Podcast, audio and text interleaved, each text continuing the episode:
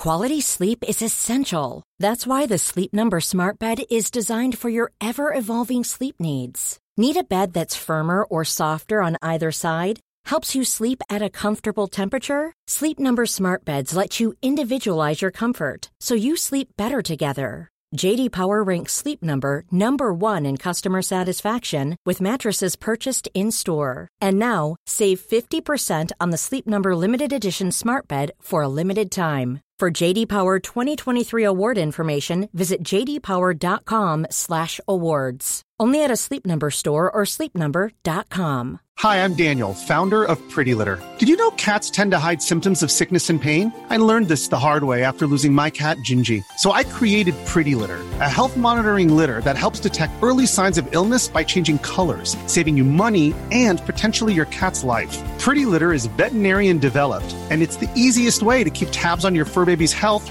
right at home. Go to prettylitter.com and use code ACAST for 20% off your first order and a free cat toy. Terms and conditions apply. See site for details.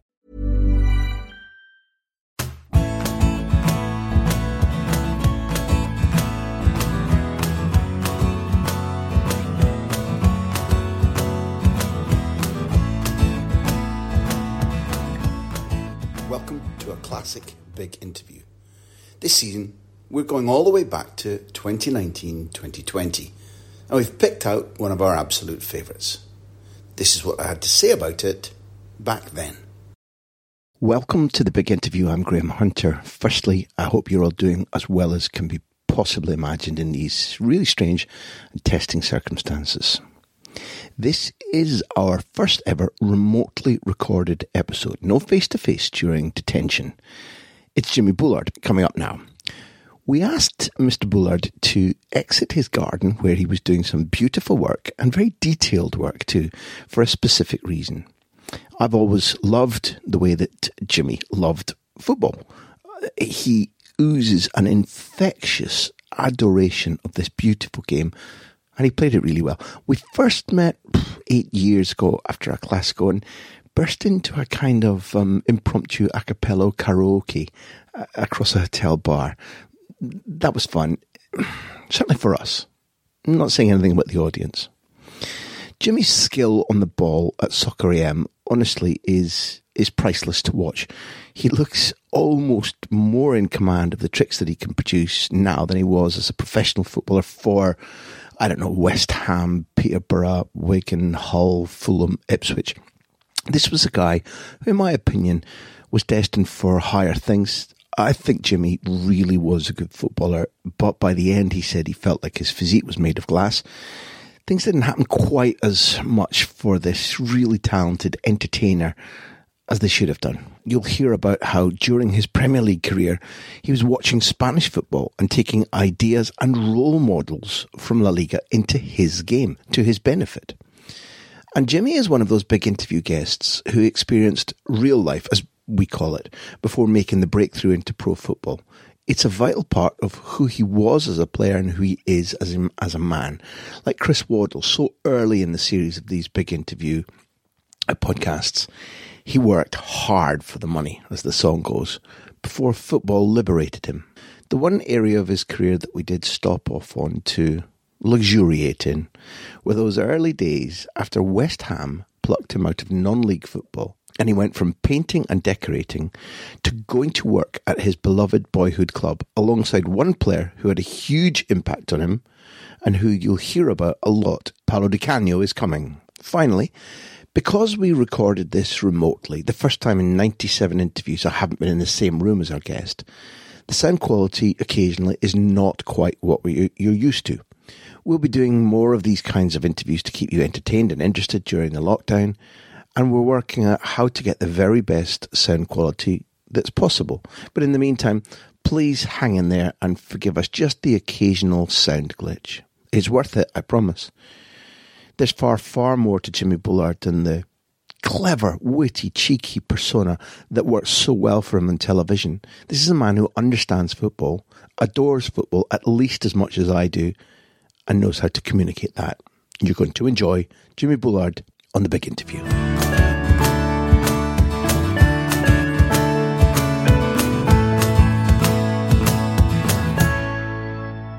To all the loyal fans of the big interview who've cumulatively uh, given us 14 and a half million listens since we started, this is the big one. Uh, this is the one that we've been wrangling with lawyers to bring to you. Um, it is, as you can all see, if this is only audio, let me describe the fact that Jimmy, or Don Jimmy Bullard, is sitting in the, in the Marlon Brando set from The Godfather, looking as if I'd gone to him on the day of his daughter's wedding to ask a, a favor, but not called him uh, Godfather. Uh, Jimmy Bullard, um, I bet you right now there's two things in your mind. Like, what the fuck am I doing here, and why am I in the garden? Have, have I have I correctly summarised what's going on in your head right now? Um, yeah, as I said to you, Greg, I've just got into my landscaping massively. So you know, been gardening during this lockdown. It's been hard for all of us, but yeah, I've had to find a goal basically. I've had to find a goal, and I've had to find something that really grabs hold of me. Otherwise, I think boredom would have kicked in, and landscaping's really helped me out. At the height of your professional career, how, how far ahead in milliseconds or seconds could you see the picture? Yeah. When you're weighing up 100 things you can do, how far ahead are you seeing it? I was in the Premier League and I noticed one thing. My thought process, the more the more elite I play, the, the more faults come in in like seconds. I believe the very best, the Lionel Messi's, the Maradonas, the Riquelmes, the Zidane's, Ronaldo's, I believe they think so much quicker in the amount of seconds than the norm. I believe that's why they give themselves more time. You know, we all talk about time equals space equals quality. That ain't only in actions, that's in full process. I think they think so quickly that it gives their actions a lot more time as well. I honestly believe that. You know, I, I believe the best think so much quicker than the norm. I really do. But um, me, it's a difficult question to answer because when I was at my elite, I come back from the England squad. When I finally got an England squad break, my thought process, I went back to Fulham. No disrespect to Fulham. Well, it is disrespect. It was like going back five years when I was playing at Peterborough. I was playing with the best, the Gerrards, Lampards, Rios, Beckham, Ro- Rooney's. My two weeks with them, I was the best I ever was. The moments before that ball comes to me, how am I going to mug this midfielder? Not only am I thinking that, in I'm thinking, how can I entertain? Great. I, I, I not only wanted to control with a side foot, I wanted to mug him that bad where I'll get the crowd, crowd up on their feet and giving me a stand up. That was my attention to detail. That was my. I was a bit of an attention seeker, if well, I was a big attention seeker. I didn't want to just control the ball with my side foot, pass it and get it down I wanted to mug him. I wanted to do something special on the other occasion. You know, I wanted to like entertain. So that whole thing, the whole process of choosing what I'm going to do in that moment is my buzz. I view you as having a, a huge sponge and a hmm. massive thirst to, to better yourself or to, to, to challenge yourself or to learn what. If you'd spent, just say, just say breaks had gone your way age 10 and physically you were a different animal and you've been taken into a nursery side that led to a pro side. And let's say you'd been attached to Premier League Fulham or Premier League West Ham from 12, 13, and you'd been it with elite kids pushing yourself all the time from 10, 11, 12, 13, wouldn't you have ended up? I'm, I'm proposing to you because it's what I think, because I think you're a chameleon the better company you're in, probably the better you're going to be. Wouldn't you have ended up consistently at a higher level and a better footballer throughout your career?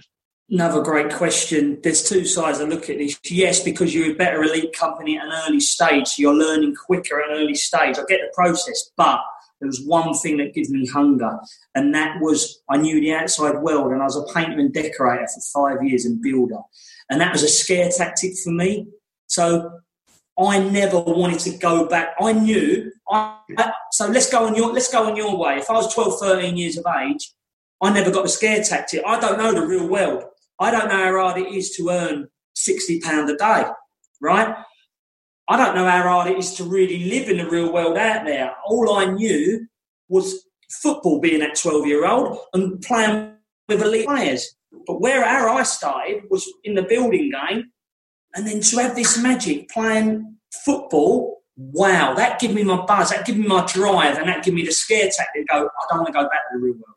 I call it the real world and and football really. that real world scared the life out of me. I had this football, I had this like dream. I'm going to cherish this. That gave me my hunger. So you've got two sides to um, life. I think. I think you've got all the elite training and with the elite players making yourself better as an athlete. But there's one thing that I learned in my career is having a hunger to stay there and to get better. And that's what the real world gives me. I was scared to going back to that. You said something uh, once that I loved, and you've said it to me on the phone, but you've written about it too. You believed mentally that if you watched Zidane, and even if you changed your gear a little bit to be like Zidane, it actually benefited you. Now, I love that. One, because every aspiring kid, boy or girl, doesn't make it, kind of thinks like that anyway. But the power of the mind, I think, probably means that you were right when you when you did your boots. Maybe not when you did the, shorts too tight, but when you did your boots let's say, Dan, and you thought it was helping. I reckon it probably was. It's it's a confidence sport. Yeah, it's yeah. That comes again from detail, right? I used to look at Zidane. I used to I used to um, adore the man so much. As you said, I used to wear my boots like him, and it has predators, right? The way he used to flap his tongue out. It's a little detail. He didn't used to have the big tongues like Beckham. He used to have them up quite high. He didn't used to like a lot of flapping around. He used to have tight shorts because basically as a big man. But I used to think if I could dress like him, near enough feel like him, then I started taking on the persona of controlling a ball like him. Was it anything like him? Probably not. But I used to feel like I was him, like and it used to relax me. You know the way you used to carry yeah, yourself that's it. That's ball, it. and it used to like just soak it in, it just like absorb it. And this was me in the Premier League, by the way, Greg. This wasn't me at 17. This was me playing for Wigan. Players didn't really see what I was doing, but I honestly tell you, I used to think, I used to portray him because I used to go, he's the best in the world. Why not? Why can't I not try and be him? Brilliant. Even if I get Absolutely to 10% right. of him, I've done a good job. But there was one moment where the shorts so fucking tight, I couldn't lift my leg up and I missed the open goal. Paul Jewell looked at me and thought. Jimmy, trial, trial and error, trial and error. You, you, you Stan must have must have made a mistake or two in his. I just shorts so fucking tight. I couldn't lift my left leg up. It come over Gary Teale Scotsman's gone down a right wing, flying down a right wing as he does. I'm galloping on the left back, thinking I'm Zidane. The ball comes over, slick bounces off the slicky pitch. I pick my left foot up. I was hopeless with my left peg, and I've just picked it up. But my shorts were so tight, I couldn't put my groin up as high, and it's just bounced over my foot. And I've looked. No one knew in the moment. Obviously, it looked like I just missed it, and I thought to myself, "These shorts are too bloody tight. It's getting ridiculous." How superb was Zidane a 21st century um, uh, portrait because you you can explain that in that explain to those who haven't seen the film what yeah. it feels like and why two people in that film caught your yeah. Well, any any football fan that loves football out there, just football in general, you don't have to be a Zidane fan. The way this and and and a film fan because of the detail and the, and the sound, and the way this is shot is by far, I think, the best football film I've ever seen. I just think it's so class. 21st century. It's Zidane film. Basically, they follow Zidane for a whole game through him coming out of the tunnel, I believe, to the end. I'm not sure how it ends, but I believe him coming out of the tunnel. And there's a few things that I noticed through this film. It, uh, if you ain't watched it out there, just go and watch it. It's beautiful, bro, isn't it? It's absolutely mind blowing. It's, you've said it because the number of cameras, and it's set up by a Scottish guy with a French Algerian cameraman, and this Scottish guy has got artistic ideas and he loves football. But I don't think any football game has had as many artistic cameras placed uh, on one what? guy ever, ever. And no. it's Zidane. I'll set it up because I don't know if you remember the year. It's April uh, 2005. It's at the Bernabeu and it's against that iconic yellow submarine. Yellow Villarreal. And that's why it's a double for you, isn't it? Yeah, it played against Villarreal. It's, it's a Zidane film, and you see Zidane moving around, and the way the cameras go onto him, I do not know. And I always remember Zidane. The amount Zidane sweated was unbelievable. It was like a permanent tap coming off of his chin. It, I used to love that, and he's, this is before he's even started the game. He used to sweat unbelievable amounts. And he was the captain that team. Few things I noticed, and I'm going to get onto the other player in a minute, was he wore the armband. How much he didn't talk because he didn't need to. His his actions would be enough. His movement on the ball, great, because where it goes so close in is absolutely phenomenal.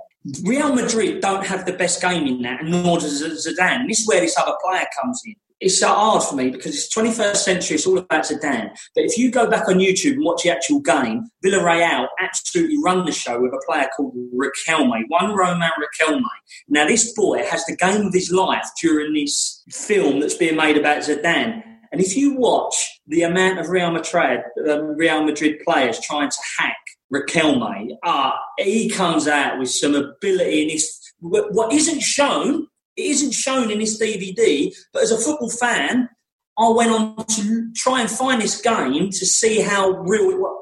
The game by um, May. that there, I was a bit of a Riquelme fan anyway, but that there took me on to being a full blast Riquelme fan, fan and then I started to train Riquelme, and this is where my Riquelme run starts. But I love that player. I, I think that player underachieved a bit harsh because he done some amazing things, but I think he could have gone on to be one of the best ever. Like he, he's phenomenal. But that was that sort of DVD. It's amazing, really. We, we've got we've got a lot of um, listeners to this podcast who are football addicts like you and me, football lovers like you and me, and, and therefore some of them will know about Roman Riquelme. But not everybody will have seen him, Jim. So if I was to say to you that Zidane and Riquelme occupied the same planet because, in their way, they were genius footballers. But to my eye, Riquelme was really different to Zidane in that he's he's built a little bit like you. You'd be a little bit taller than Riquelme, but he, he's quite a slight man. By no means is he fast, but he was he's like got something de- de- determinedly Argentinian about him. It's like to everybody around, it's like it's this pace, it's my fucking ball, yeah. You do your little bits running around, and I will feed you, and I'll feed you, and I'll feed you. Stop now, stop now, turn, rewind, stop, pause for a second, drag them around. Boom, there you go again. If there's a free kick, which in your case we're going to come on to in a little while. Whereas Zidane, like you said, I think a lot of people forget he was a fucking beast. Yeah. As well as being beautiful and across short bits of ground, he was much quicker than Riquelme, and he could move as if the ball weren't, wasn't there but he could impose himself physically. And if you watch, it's like with Ronaldinho, if you challenged up near him, you'd bounce off him, which is not the case with Riquelme. So they had to approach space and marking and, and time of release of the ball completely differently, the two of them, but they equally fascinated you. Your detail there, Gray, is exactly how I see it, right? Is it, is everything you said there is absolutely bang on, right? You know your shit, obviously. But there were glimpses, because I was built like Raquel, I, I, started to understand this. I can, I could control the ball like Zidane, but guess what? There's another player trying to get it off of me. That's a different matter. Zidane, as you say, is a beast, six foot two, six whatever he is, at legs like tree trunks. He could put a leg there and stop him. I couldn't do that. Riquelme can't do that. What I found, you watch Riquelme very closely. He uses his backside. He uses his whole body. He backs into players. I've never seen a centre midfielder do it. He sort of arch, he's got his little arch back, he's got shoulders, and he sort of uses his whole body and his arms.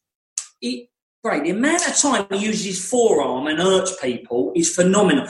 When I see his stature, I thought there's nothing of this man. There's, like, how is he ragdolling people? He's using his whole body. Zidane use a limb. It's enough for Zidane to put a leg there and go, stop, and I'll stop that. If I'd done that, I'd near enough put, I'd be injured again. I couldn't play like that. Riquelme, I could play like, he'd get his own body there. He was one of the best, I think I said this here the other day, Greg. Two different players, really, and they see it different. They had to play different, and I believe it come down to stature.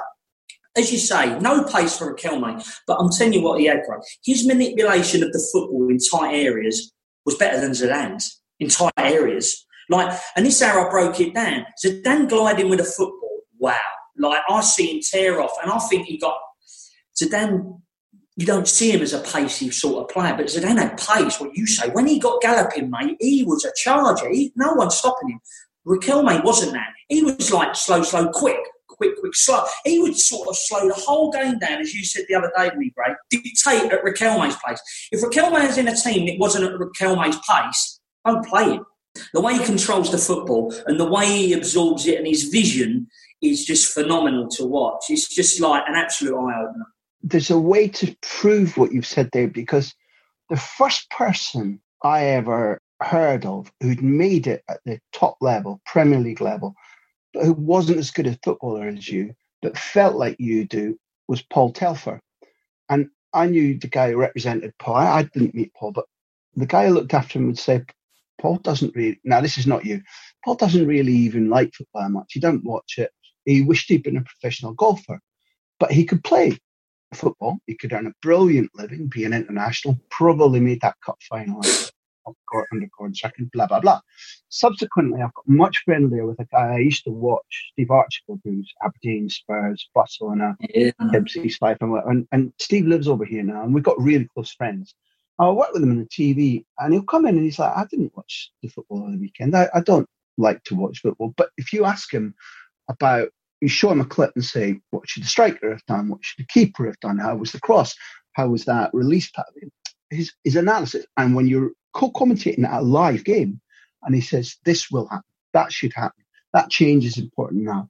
It's, it's breathtaking, but he doesn't watch football. Now, the people you've just been talking about and the era of Spanish football we've just been talking about, that was enough to get you starting watching more football than you used to because habitually you're not a great guy for watching tons and tons of football, are you?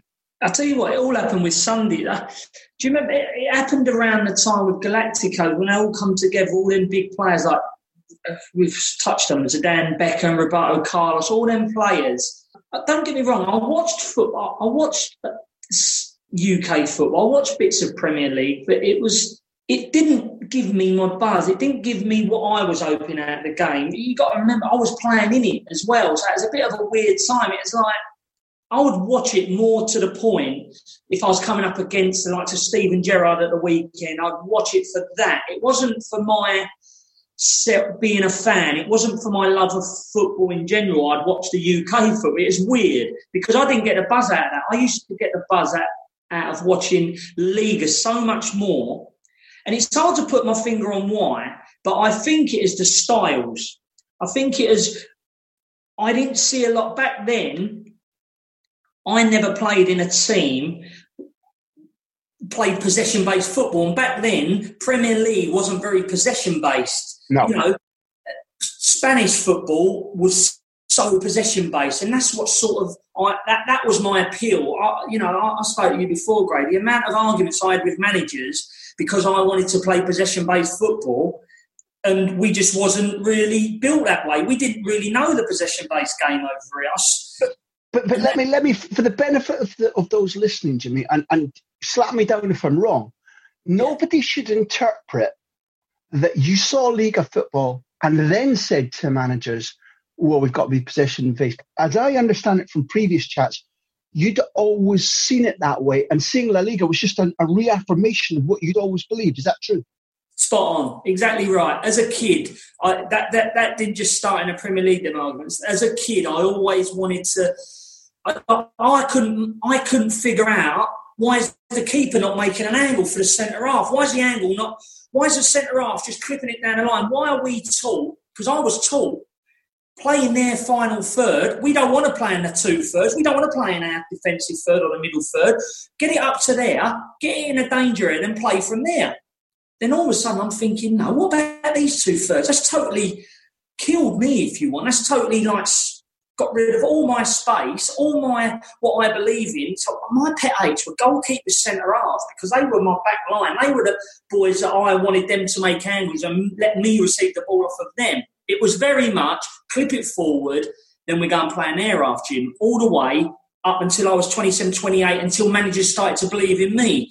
But to answer your question, I see that more and more when I started to watch La Liga football. A little bit of Bundesliga, to be honest, a little bit, but not so much as Spanish football, like when Barca was playing and Madrid's. And, and other and just the league in general was so much more like you'd go and watch Villarreal v Bilbao and it was so much Everyone wanted the ball, Gray. Everyone wanted the ball from centre half to goalkeeper. And people go to me, well, it ain't just that. I tell you what, it's a big patch of it. If you want the ball more, I'm a big fan of John Stones on here um, in England. Like his hunger for the ball, he's waving his hands in the air. Give me the ball.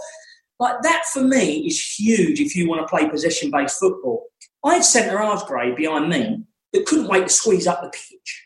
Pep Guardiola's fault is totally different. Make the pitch bigger. Allow Jimmy to come and get the ball. Allow the Xavis of the world to come and get the ball. You know, I put myself in Xavi's bracket there. From a kid, I always see it that way. I always see it the Pep way, if you want. But what Pep has brought to UK football, I'm telling us now, UK fans, we do not realise how much we high regard him, times it by a hundred. Times it by a hundred because what he's done to the game not just Pep, Klopp as well, but Pep was the one that really educated the Man City fans and the UK fans because I believe we've got to educate the fans before anyone else because the amount of times that I was playing football and I would play the right winger and our fans would clap because he's running 100 mile an hour up the line, that ain't that ain't football great. It ain't the rugby mentality, mate. You've got to go with you've got to go forward with quality. You can't just run forward at pace like a lunatic. Yeah. I was playing for Fulham, bottom of the league. But I was watching, because I was injured, I was watching from above and I was thinking, you need to forward it. You need to go and get that ball because clumping it out there, we're not winning. We're not, we're not doing nothing. I always had that though, Gray. I had that in me so much. Was there times on the pitch, if I was being honest, did I shy away from it? There was times when I was a little bit lower on confidence where I'd sort of go, mm, don't know, it's a bit tight. But I think that was my own brain sort of going, it's too tight. It's too tight for me to receive it. It's Someone else who's got to be on. You can't be a one man band. That, no, that's judgment. That's judgment. That's match that's management. Exactly right. So that doesn't come to bottle, I don't think. If you was to ask me the question, have you got, great, I'd play my own six yard box, mate. But then I'd have managers saying, Jim, Paul Jewell, Jim, but six of us can't. You can, that's your game, but six of us can't. So you have the argument now Pep's okay with Man City. He's got all the money in the world blah, blah, blah, to buy that. But has Little Wigan got enough money and nous and know-how to go and buy like 15 ball players? You know, it's very tough to bring that to the game of the UK. And it's very, they're not going to just listen to Jimmy Bullard, are they? Because Jimmy wants to play like that. But then my argument was, well, you brought me here, Paul. I want to play like that. And that was my argument. You know, I believe, well, the goalkeeper is He's getting paid a good wage. He's a professional football player. Why ain't he making an angle gaffer? I'd ask him so many questions. And in the end, I sort of had to wind my neck in, Gray, because I think I was sort of doing myself out, out of a job sort of thing. Do you get what I mean? It would become a point where the manager would have to be going, Jim, it's too much. You, you, you're scrutinising too much.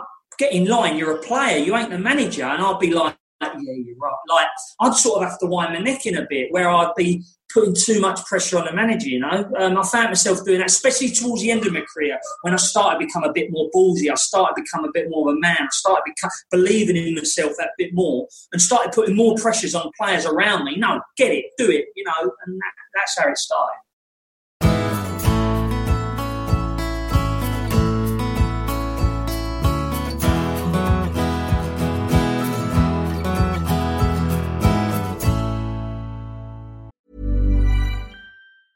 Quality sleep is essential. That's why the Sleep Number Smart Bed is designed for your ever evolving sleep needs. Need a bed that's firmer or softer on either side? Helps you sleep at a comfortable temperature? Sleep Number Smart Beds let you individualize your comfort so you sleep better together. JD Power ranks Sleep Number number 1 in customer satisfaction with mattresses purchased in-store. And now, save 50% on the Sleep Number limited edition Smart Bed for a limited time. For JD Power 2023 award information, visit jdpower.com/awards. Only at a Sleep Number store or sleepnumber.com. Hi, I'm Daniel, founder of Pretty Litter. Did you know cats tend to hide symptoms of sickness and pain? I learned this the hard way after losing my cat Gingy. So I created Pretty Litter, a health monitoring litter that helps detect early signs of illness by changing colors, saving you money and potentially your cat's life. Pretty Litter is veterinarian developed, and it's the easiest way to keep tabs on your fur baby's health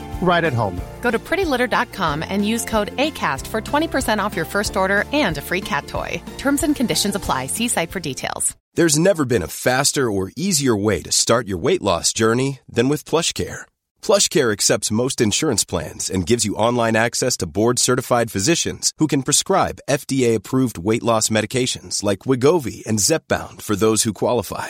Take charge of your health and speak with a board-certified physician about a weight loss plan that's right for you. Get started today at plushcare.com slash weight loss. That's plushcare.com slash weight loss. plushcare.com slash weight loss.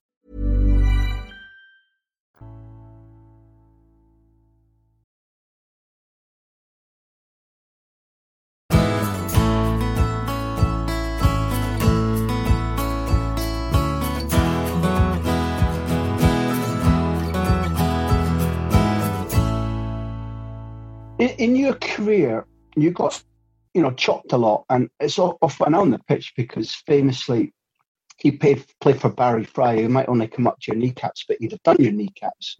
Uh, But it, you don't strike me as being somebody who, who lost his temper much, and I ask that because in that match, focusing on the two guys you idolise, especially Zidane. I don't know if you remember at the end of the match, Raul's nicking around in the penalty box, and a guy called Kike Alvarez tries to do it. And it's 2 1 to Real Madrid. There's four or five minutes left. Kike Alvarez tries to do Raul, and Zidane's 20 metres away. And he sees it. And just like when he headbutted the Hamburg player um, for Juventus, or when he headbutted Materazzi in Berlin, I was there that, that day. He goes, I'm not fucking having that. And in his teams, there's a big brawl and he gets sent off and blah, blah, blah. And, and you know, he was sent off a lot in his career. There was three red cards in that game that we're talking about. Did you ever have a problem with your temper? Or Did you ever, when somebody, I know that, let's not go into the pain of the, the Scott Parker challenge because that, Yeah. we've established that happens in football.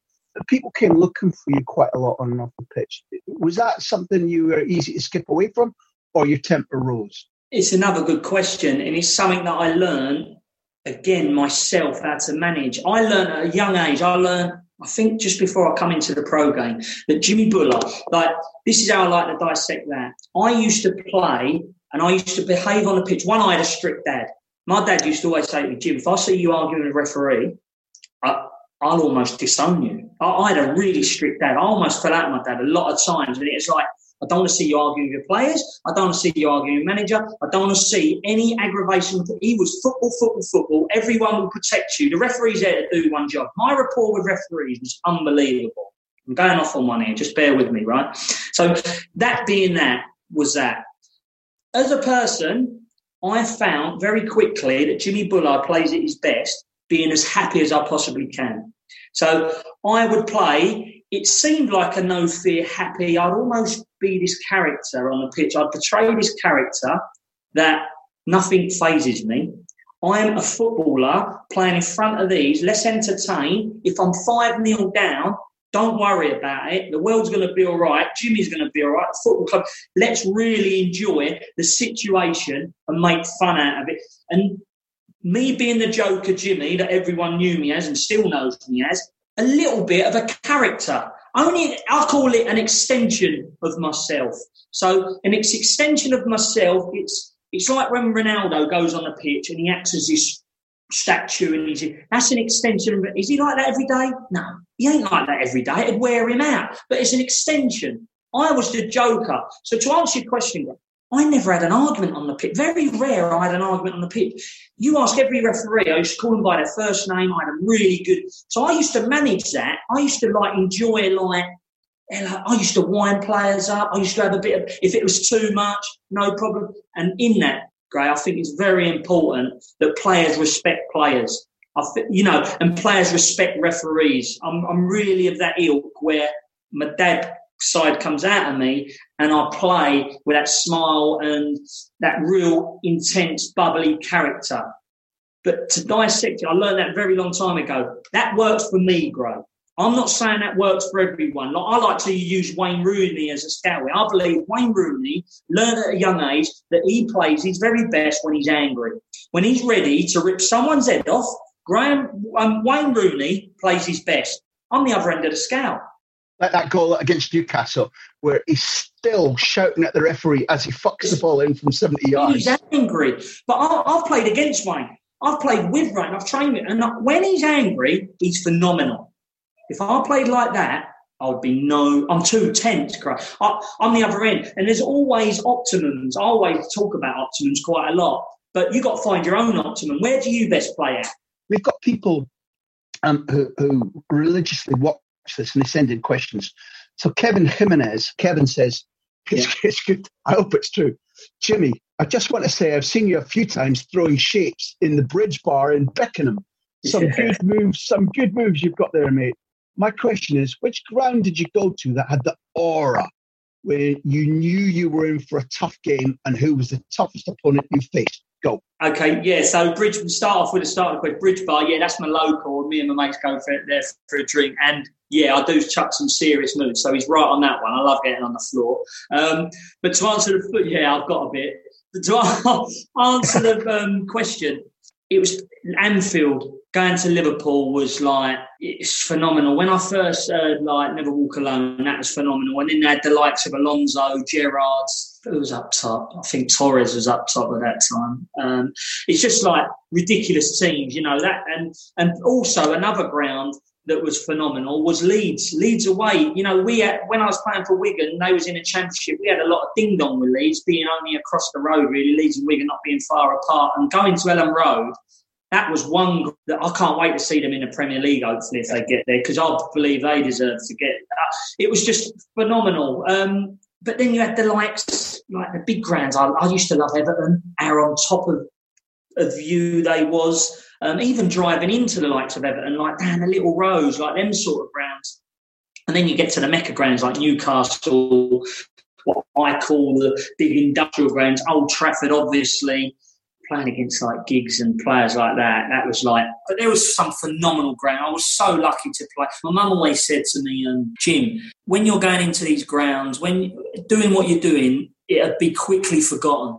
So make sure you soak it up. Make sure you enjoy everything, taking the whole experience, because when you're 35, this won't be it for you. And that was one thing that I really, really absorbed. It's one of the reasons that we're on here, and there's two sections to go before we let you back to the garden. And and they, they one of them links really specifically into that because I'll come back to it. But you, everything you absorbed and what you felt about the importance of soaking it up, that comes out of you. It radiates, and it radiates still to this day. And I'll tell you why. But just I can I just a conversation. So you know what you share with Iker Casillas and what you said there because Iker's mum uh, was a really good guide in, in his career. And he's a World Cup winning captain and Champions League, but she couldn't watch his games. And during Spain's run to the, the tournament wins they had, she fainted with the, the pressure at one stage. And she, she was too nervous to watch him. She couldn't watch him. That's my mum. That's yeah, there you go. That's the link. Yeah. That's unbelievable because my mum, we Wigan, we reached the Carling Cup final against Man United. My mum has never watched me live. She can't even put on the teletext back in the day. Teletext that's how long ago it was. She can't even put on um, TV. She was like Jim. She'd come to the final. I dragged forty coach load right. She'd watch me warm up and she'd walk straight outside and having a fag. She couldn't watch. She could not watch. She gets so nervous.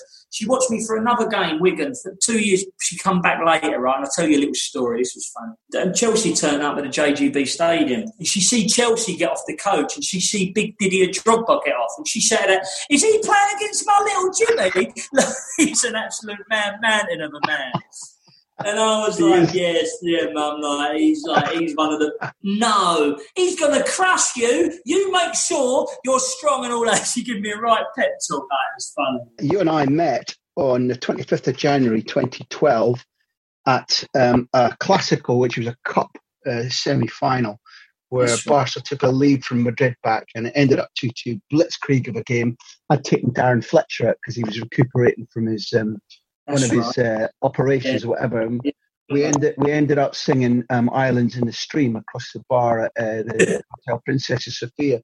We had a few that, that and and and that's what that's how I introduced Julian Ball Rodriguez because we're in the last two sections of this interview, Jimmy. Because you know, for, Julian says, how difficult was it to adapt from playing at Gravesend to playing at West Ham?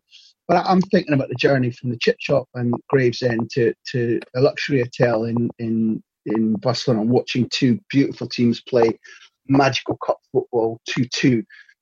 Of all the players we've talked about, including the Real Madrid and, and Barcelona legends that you adore watching, you never use the name Paolo Di Canio in your list of of footballers that to rank with Zidane or with Riquelme, and maybe Paolo didn't win all the trophies they did, but people will forget that you signed on the same day uh, yeah. as Paolo did um, for West Ham. And I saw I watched Paolo in an interview recently. I don't know if you've seen it, but I know how clued up you are on things that you, you can pick up on the internet and YouTube. Paolo immediately said he, he remembered you and liked you, and he, he immediately said, "Brilliant set piece player, uh, set piece taker, brilliant free kick taker." But he he didn't have a dig. But you know what Paolo's like? He said, "Could could have achieved a lot more. Really good footballer." Does that mean, or, or is that typical of the Paolo that you knew? And, and having started at Gravesend, and and or having been at Gravesend before coming to West Ham, try and describe that the, the man that you, you found there, less so for his eccentricities, but for the brand of footballer that he was. So, so looking back, from me coming from Gravesend to North, um, Gravesend and Northfleet to West Ham, there's such a big gap there from non-league to Premier League. You've got to imagine, Gray, I was a West Ham fan as well, so it's such a surreal moment. Me going almost claret and blue still on my walls to the boyhood club I love from non-league.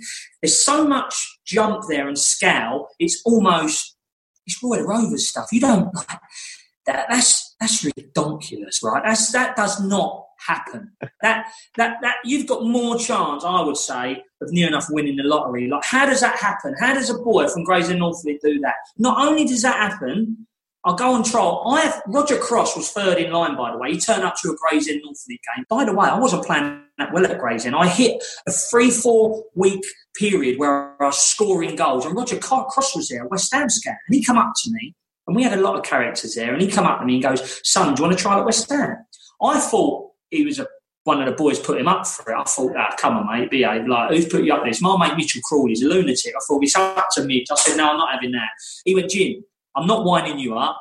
You've got a trial at West Ham. I still didn't believe. I was, nah, not having it. So I turned up at Chadwell Heath Monday morning, 10 o'clock. Who's there? Paolo Di Canio's there. I didn't know Paolo. I'm a West Ham fan. He's there. He's there. The first day, I'm there. Frank Lampard, Rio, they're all there. I'm on trial.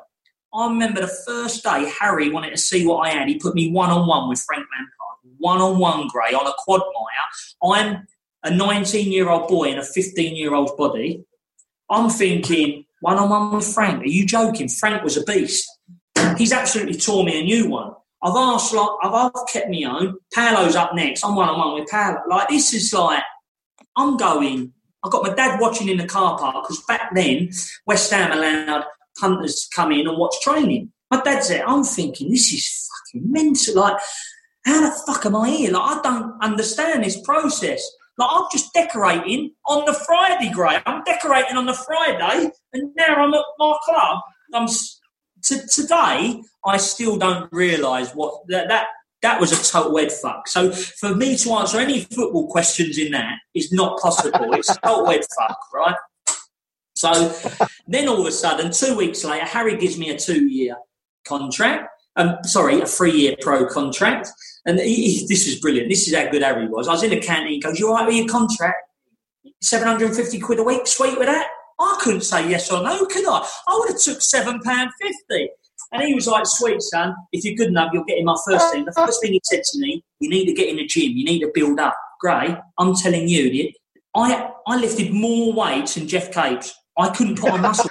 I couldn't put on muscle mass. My body was too, I had too much energy. It wouldn't put on. I got more defined, but Harry's just seeing this scrawny little kid. And the Premier League was more industrious. It needed stronger men. I get that. But then all of a sudden come this player, Paolo Di Canio. He's signed, the, he signed the same day as me, as well as, remember Marc-Vivien Foé, God bless him, who, who we lost. Yeah, God bless his soul, yeah, yeah. Um, so I signed the same day as him, as long along with Gavin Holligan, who come along with Kingstonian, another non-league player. So it's me and him signed. Paolo. From that day, I sat next to Paolo for three years in the change room. Graham, what I learned from that man was not only football, was life around football. Now, the way you conduct yourself, the way you dress, the way you manner, like your manners around football. And people know Paolo as this loose cannon, like this absolute genius of a lunatic. Let me tell you something about man. He thought so much about everything, every move he done. he thought about. He brought his own staff with him to West Ham to take the warm up. You know, he see gaps in the market there. He see gaps in football. Oh, this ain't good enough. You know, and Harry sort of went with it. Okay, what you got? He sort of like we had fish and chips on a Friday, mate. We was having fish and chips as a pre-match meal. Paolo, no, he changed everything about that club. He just, he even changed. this is ridiculous. Do you remember West Ham? I'm forever blowing bubbles. Yeah, a big feature, like massive song, back to when my dad was a kid. Paolo changed the song and he brought out Paolo Di Canio. he, he come out to his own song. I'm not. He's unbelievable. But my dad, basically, I've got so much. It would almost be a different podcast, Ray. I've got so much about Di Canio, but there was one episode where I said, Dad, he sort of like was in the Frank McAvennie era you know, Cottee, all back then. And I said, Dad, come and watch this. Alan Devonshire. Devonshire, Alan Devonshire. What a player. almost Bobby Moore as a kid growing up, real back in the day. And I went, Dad, watch this, watch this, come and watch this bloke, right? Oh, unbelievable. And he went, no, no, no, no, no. I said, Dad, just come watch him. I dragged him to Upton Park one game. It was a night game under floodlights. It was when Paolo scored two goals. And he cut on the inside. Me and my dad were right behind it. He cut inside. He nutmegged the second uh, midfielder. He gave a lollipop with his left leg. I remember it. You know when you can see things clear as a... And he come inside. He bent his ball, right, honestly, into the far corner. My dad stood up and just gave him the biggest standing ovation for 20... He was there 25 minutes, my dad, and he went, that's enough. Walked out and he said, that bloke. And he run around with his shirt. You know how he used to just go mad? And he run around with a shirt on his head, above his head. And my dad said, that's the best I've ever seen at West Ham. They're like phenomenal ball play. There's little things he done in that game. 25 minutes, Gray, he was there. My dad, I've seen enough. The boys, the man was magnificent. He's probably the slowest player with the biggest amount of ability I've ever seen. He used to have, you know, the chop. Like he used to chop players. Oh wow! Like you'd go for. I know it was coming. I'm like, I know you're going to chop this. I've still got to block it. For some reason, you block it, and he'd just go chop, chop, chop. He chopped so many players. Like, I, it was phenomenal. But there's one thing I noticed about Paolo. He definitely preferred to be a big fish in a small pond. He was one of them. It, that was a big exaggeration of a big fish in a small pond. If Paolo wasn't number one, if Paolo wasn't at the armband, if Paolo didn't wear the 10, if Paolo wasn't held as a king, you ain't got the same Paolo with. And Harry knew that. Harry, that's part of management as well. You know, you talk about tactics all you want. Player, you know, we all talk about player management. Pa- Harry played him to perfection. Jimmy, this has been a privilege that I expected it to be because I admire you as much for your wit. But um, I knew that we shared a love of football that would come out in this podcast. So I'm indebted to you for uh, taking so much time and, and, listening with patience to my questions. And our listeners will have loved having Jimmy Bullard on the big interview. So, Jim, thank you.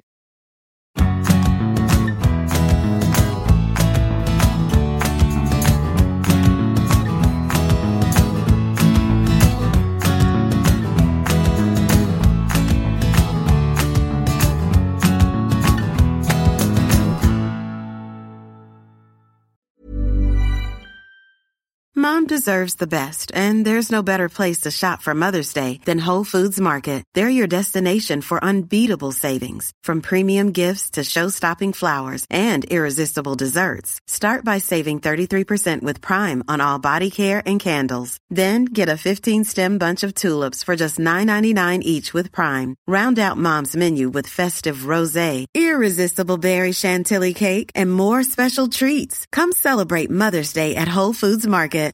Hey, it's Danny Pellegrino from Everything Iconic. Ready to upgrade your style game without blowing your budget? Check out Quince. They've got all the good stuff shirts and polos, activewear, and fine leather goods, all at 50 to 80% less than other high end brands. And the best part? They're all about safe, ethical, and responsible manufacturing. Get that luxury vibe without the luxury price tag. Hit up quince.com slash upgrade for free shipping and 365 day returns on your next order. That's quince.com slash upgrade.